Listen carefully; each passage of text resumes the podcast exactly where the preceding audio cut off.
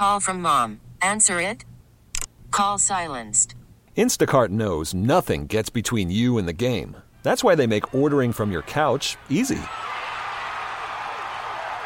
Stock up today and get all your groceries for the week delivered in as fast as 30 minutes without missing a minute of the game. You have 47 new voicemails. Download the app to get free delivery on your first three orders while supplies last. Minimum $10 per order. Additional terms apply. Why? Why? If you Why? have T-Mobile 5G home internet, you might be hearing this Why? a lot. Why? Every time your internet slows down during the busiest hours. Why? Why? Because your network gives priority to cell phone users. Why? Good question. Why not switch to Cox Internet with two times faster download speeds than T-Mobile 5G home internet during peak hours? Okay. Stop the whys and visit cox.com slash 5G home for details. T-Mobile prioritizes certain T-Mobile phone users over home internet users during times of congestion. You know, I got to give my guy Jamal a tip of the cap, a round of applause. Jamal doesn't normally get these right. So when he actually does, I got to throw a couple of bouquets his way. He told me that the USC Trojans would be put in a body bag, and he predicted UCLA to go and win outright against the Michigan Wolverines. Well, our buddy from Hicksville was two for two. And one of the games, he didn't go out much for a limb. The other one, he did. And first off, here with Gonzaga. Gonzaga is just an absolute freight train at this point. And we've kind of known this all year. This is no secret to anybody who has watched college basketball. But you still looked at this particular matchup against USC. Mobley twins, the way USC was defending, Gonzaga had not faced a defense like that all year. How are they going to respond? Well, they respond by scoring 49 first half points. Timme gives you 23. Kispert gives you 18. Suggs is going to be what, the number two or three pick in the draft? You figure Cade Cunningham is going to go number one. Suggs is going to be easily a top three, top five type of pick. With the way he can get in the lane, with the way he could shoot the basketball, with the way he can finish around the rim. Gonzaga is a well oiled offensive machine. They move the ball great. They make the right cut. They make the right play. They play a beautiful, I repeat, a beautiful brand of basketball. And they go into the Final Four for now the second time in program history. 30 0 on a year, smoking USC 85 to 66. And let's be honest, this game was never close. Gonzaga got off to the high flying start, and USC was just completely overwhelmed. They were completely out of their element. And that's credit to the Zags. And you notice with Gonzaga, they can't make these lines high enough now going into the Final Four. Can't make them high enough. Yes, they play in a small conference. Yes, they did not have much of a challenge throughout their conference. But guess what? When they played out of conference, they smoked Iowa. They smoked Virginia. There's basically been one game all year in which they've been somewhat tested. That game they played against BYU in the uh, West Coast Championship back in Vegas a couple weeks ago. Aside from that, it has just been thorough domination for the Zags. It's why they're going to be a hefty favorite to win on Saturday night, and it's why they will be a sizable favorite against whoever they match up against. And I don't know if you guys got this sense watching the nightcap between Michigan and UCLA. But all I kept thinking about throughout the game was wow, the winner of this game is basically playing to be the sacrificial lamb to Gonzaga in the Final Four. Michigan, I guess, would have been a more live dog in the game compared to the two. But Michigan played like absolute garbage tonight against UCLA. And credit Mick Cronin and his team because they were in the first four of this tournament. They lost their last four games, regular season, into the conference tournament to a point where people were wondering because of the injuries that they had within their starting lineup and the way they had finished up down the stretch, if they were going to be on the outside looking in to the field of 68. Like on Selection Sunday, it was a legitimate talking point, it was legitimate conversation. Will UCLA be a tournament team? They made the tournament as a first four. They obviously put them in the first four alongside Michigan State because they wanted to have eyeballs to the TV set. And remember, UCLA was down big in that game. Came storming back, ended up winning that game in overtime, and knocked out Tom Izzo and company. And they basically took that momentum of winning the first four, and they have parlayed it all the way to a run to the Final Four.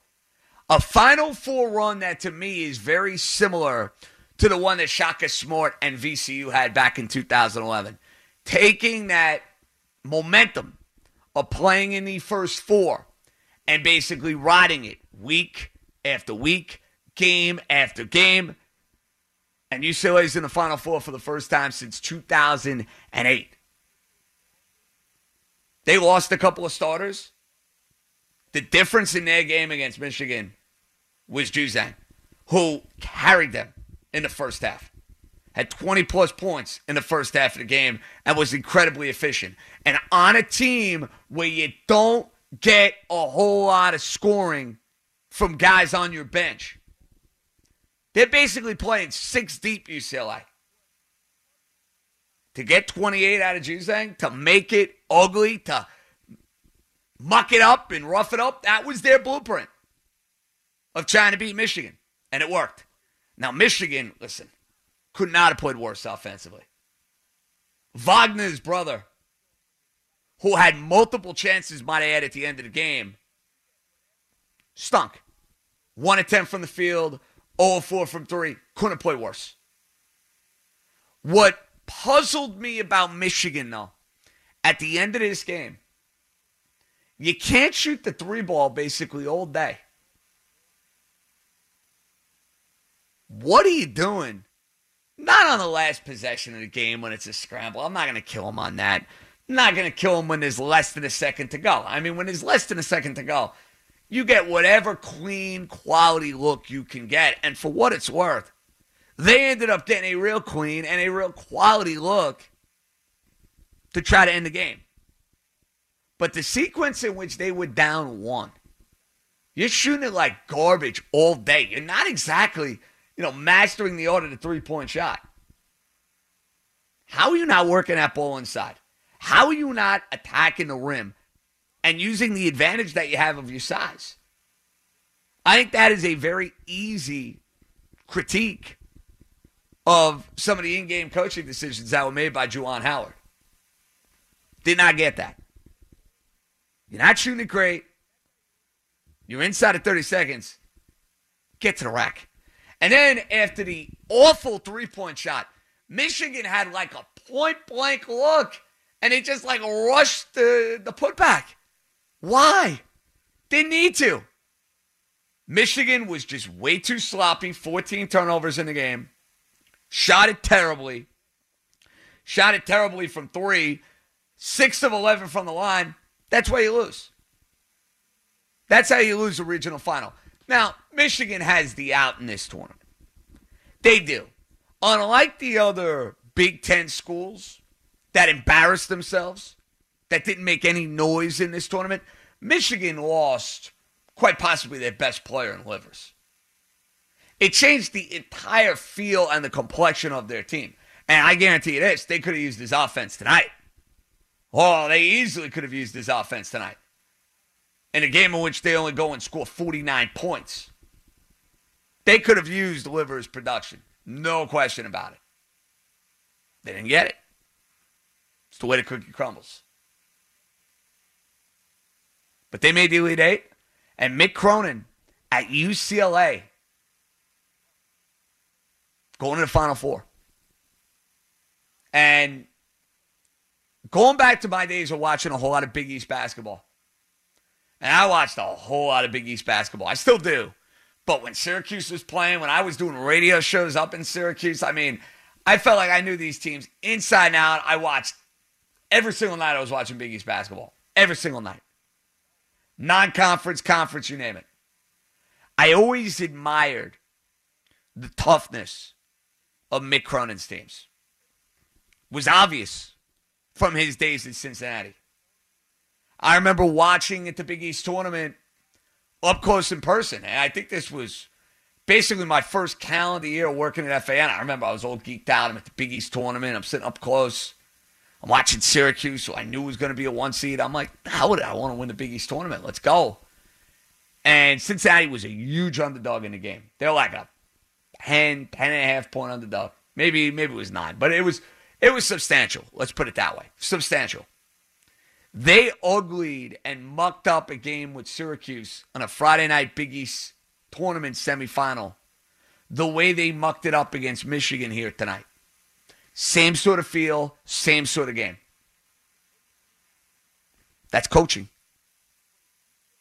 That was always going to be a hallmark. That was always going to be a staple of a Mick Cronin coach team. You were going to get a team that was going to get down and dirty. You were going to have a team that was going to play all sorts of quality defense. And when he got hired from Cincinnati to go to UCLA, my thought was great coach, always wins, always gets teams in the tournament. He'll bring that to UCLA. But is UCLA going to be patient considering the way they have just churned through coaches? From Ben Howland, who got him to a couple of Final Fours, to Steve Alford, who got him to the Sweet 16 and was recruiting. I mean, had Alonzo Ball there, had a couple other NBA players there. Looked like Steve Alford was recruiting, and then a couple years later, he's out.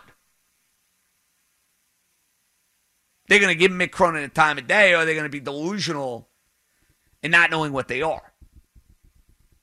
Well, to that administration's credit, they've kind of left Mick Cronin alone, and he's built the team in his own image. They're tough, they're gritty, they get after it. And now they're going to the Final Four. And as you look at this Final Four, folks, you see Baylor, haven't been there in 70 years. Houston, who has not been a Final Four team since the days of Phi Slama Jama. Gonzaga, who was once the Cinderella of March and now has, you know, turned into a perennial power in Spokane. And an old school blue blood in UCLA. If you would have looked at those schools and you would have looked at those teams just by name recognition, forget about this year, forget about what you know. You probably would have figured that UCLA would be the Vegas favorite going into this thing. No, not to be. UCLA is actually playing the role that Gonzaga is normally used to playing the Cinderella. And they will play Cinderella.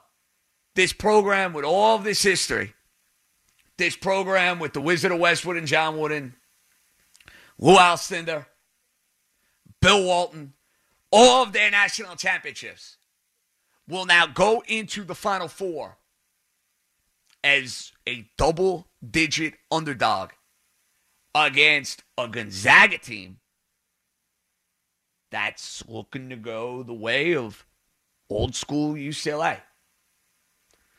Perfect, undefeated national championship. From that standpoint, it's kind of cool in a way how the storyline has kind of flipped a little bit between UCLA and Gonzaga. Now, from a talent standpoint, does UCLA have enough to hang with Gonzaga? I don't see it. Gonzaga is just so much better than everybody else.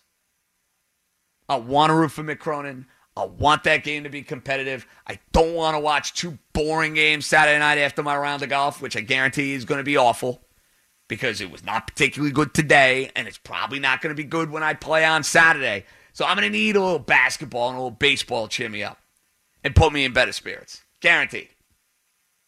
I hope one of these games is good. But the fact that you have this role reversal between UCLA and Gonzaga. It's kind of cool. Kind of cool. You got deep in the heart of Texas, game one, and then you got former Cinderella, now powerhouse. Powerhouse turned into Cinderella in game number two. And I want Baylor and Gonzaga, though. It's a game we were supposed to get earlier in the year. COVID had other plans. They have been by far and away the two best teams in college basketball all year. Come Monday night, that's a game I hope I'm watching. But the Final Four is set. Baylor and Houston at 5 o'clock. Gonzaga, to the surprise of no one. And the big surprise and the big Cinderella, UCLA, 51 to 49 over the Michigan Wolverines. How powerful is Cox Internet? Powerful enough to let your band members in Vegas, Phoenix, and Rhode Island jam like you're all in the same garage. Get Cox Internet powered by fiber with America's fastest download speeds. It's internet built for tomorrow, today. Cox, always building better. Cox Internet is connected to the premises via coaxial connection. Speeds vary and are not guaranteed. Cox terms and other restrictions may apply. Analysis by Ookla Speed Test Intelligence Data. Fixed median download speeds. USQ3 2023. Celebrate and save at Ashley's anniversary sale with hot buys, your choice of colors starting at just $3.99. Ashley Sleep mattresses starting at $2.50. Plus, receive a free adjustable base with select mattress purchases and shop top mattress brands like Stearns and Foster, Tempur-Pedic, Purple, and Beautyrest Black with 60-month special financing only at Ashley. Subject to credit approval. No minimum purchase required. Minimum monthly payment, down payment, tax, and delivery may be required. See store for details.